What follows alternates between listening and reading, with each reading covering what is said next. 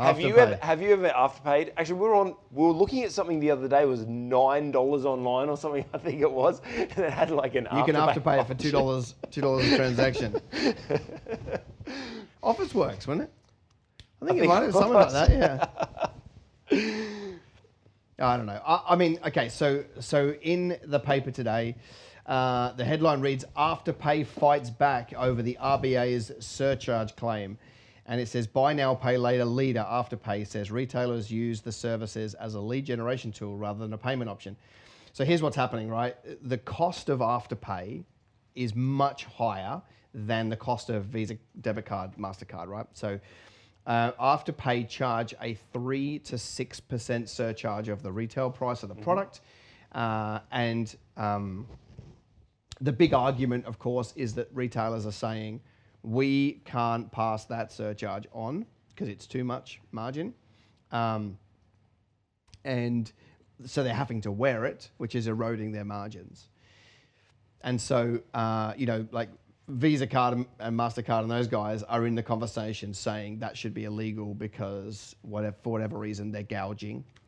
Um, and I mean, I look at it and I think, why the heck is the RBA getting involved in um, the marketplace like this anyway? This this is something that the marketplace will decide how this plays out. Well, Afterpay is not a credit provider.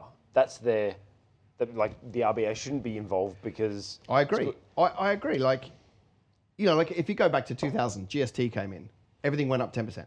yeah, Like literally, like the market decided. Like it was just like something was 100 bucks, it's 110 tomorrow, right? Because, you know, and and they promised that would never happen, but of course it was going to happen because no retailer or anybody could afford to lose 10% of a retail price, which is probably 50% of your profit, right? Yep. So, so this will play itself out. Um, what they'll never be able to get past is the fact that the market love Afterpay yeah, because how do I know? Because so many people use it. That Yeah. that's so.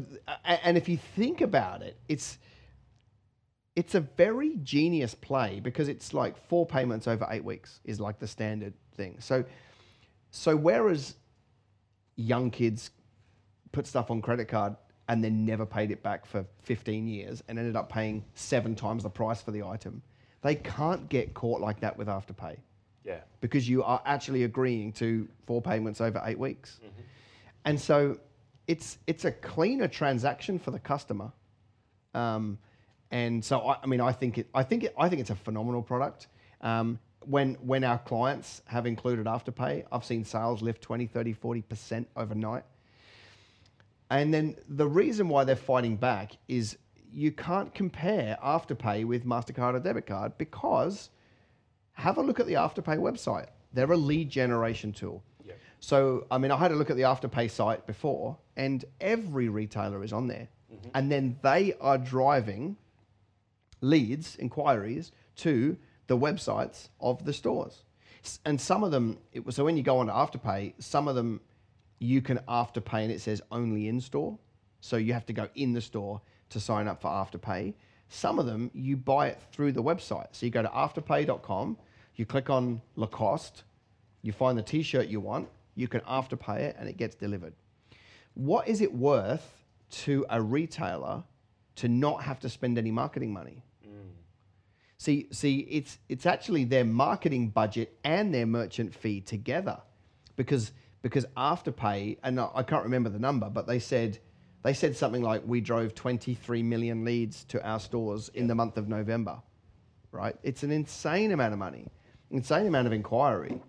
So Afterpay should get paid for being the we pay Google AdWords Yep. to bring to drive an inquiry to our website, and we pay them whatever it is that's what Afterpay are doing a really good job of. Is now, if you're a little, if you're like you know whatever, some little boutique in the back of nowhere, then then maybe maybe maybe you have less of that because you're harder to find on the website. Maybe.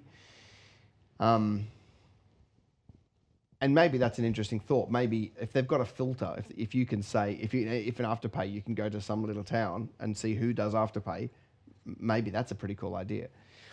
But but I think that they are worth three to six percent of a transaction if they're bringing you the inquiry. Well, yeah, if you don't have to pay the marketing dollars. Yeah. Yep. Because that's, your- that's your acquisition cost and your merchant fee. And remember, you get the money now. Hmm. With, with these guys, the retailer gets paid Yep. and the customer gets to take the product home. So it's like it's like reverse lay-by. You get the, you get the product now, but you pay for it over time, and the and the retailer gets paid minus a fee. And um, and if they're bringing way more value to the table than a merchant, then they should get paid way more than a merchant. Is my opinion. Uh, I still think that it's completely overstepping for RBA to even be involved. Now, as one of the sales strategies that we do with our clients is a lot about risk reversal and how, do you make sure that the sale is as easy as possible for, for the customer, you know, offering payment terms and, and all, but this just seems like just another really good sales strategy to remove that Friction. barrier of friction. it removes heaps of friction.